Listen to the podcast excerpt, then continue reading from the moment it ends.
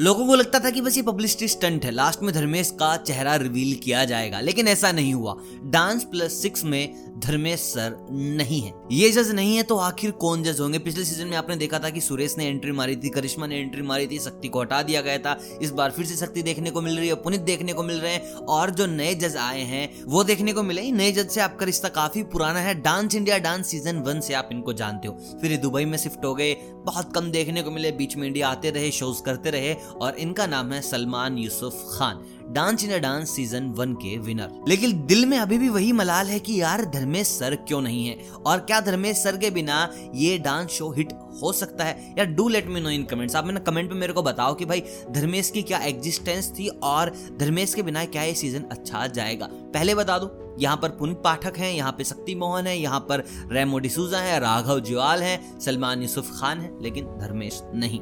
Season one की अगर बात करें तो सीज़न वन धर्मेश ने जीता था। फिर सीज़न टू की बात करें तो सीज़न टू भी धर्मेश ने ही जीता था।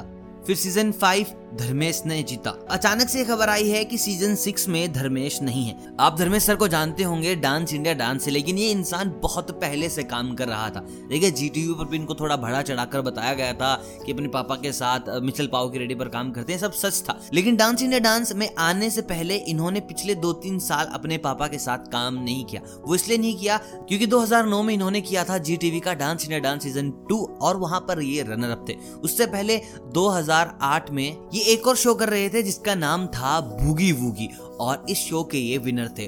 और इससे एक साल पहले 2007 में एक शो कर रहे थे जिसका नाम था क्रेजी किया रे और ये जो सीरियल था रियलिटी शो था ये आ रहा था डीडी नेशनल पर। देखिए 2007, 2008, 2009 2007 क्रेजी किया रे DD National runner up 2008 boogie boogie winner 2009 Dance India Dance season two runner up और जो जीता था उससे कहीं ज़्यादा स्टार्डम मिला था धर्मेश को। और उसके बाद ये लगातार काम करते रहे। इन्होंने ऋतिक रोशन के लिए काम किया इन्होंने अक्षय कुमार के लिए काम किया।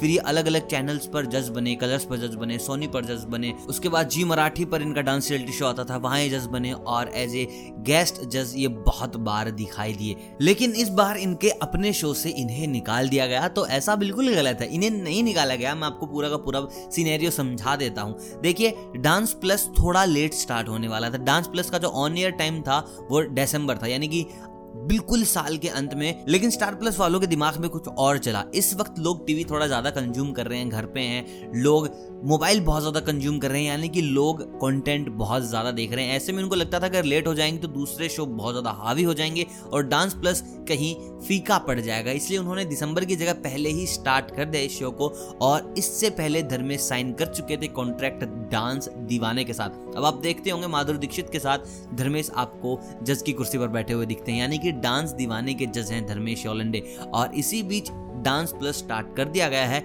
और धर्मेश इस शो के लिए हान नहीं कर पाए।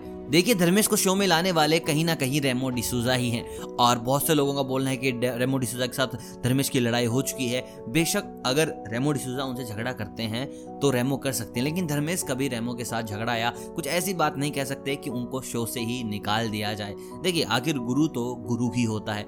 ऐसे में धर्मेश का कहना है कि नो हार्ड फीलिंग्स कोई भी हार्ड फीलिंग्स नहीं है। मुझे नहीं पता था कि डांस प्लस इतना जल्दी स्टार्ट हो जाएगा और डांस दीवाने इतना लंबा चल जाएगा। अब इस बीच फंस चुके हैं धर्मेश, लेकिन धर्मेश का कहना है कि जल्द ही वो इस शो पर एज ए गेस्ट नज़र आ सकते हैं। अब देखते हैं वो कौन सा एपिसोड होगा।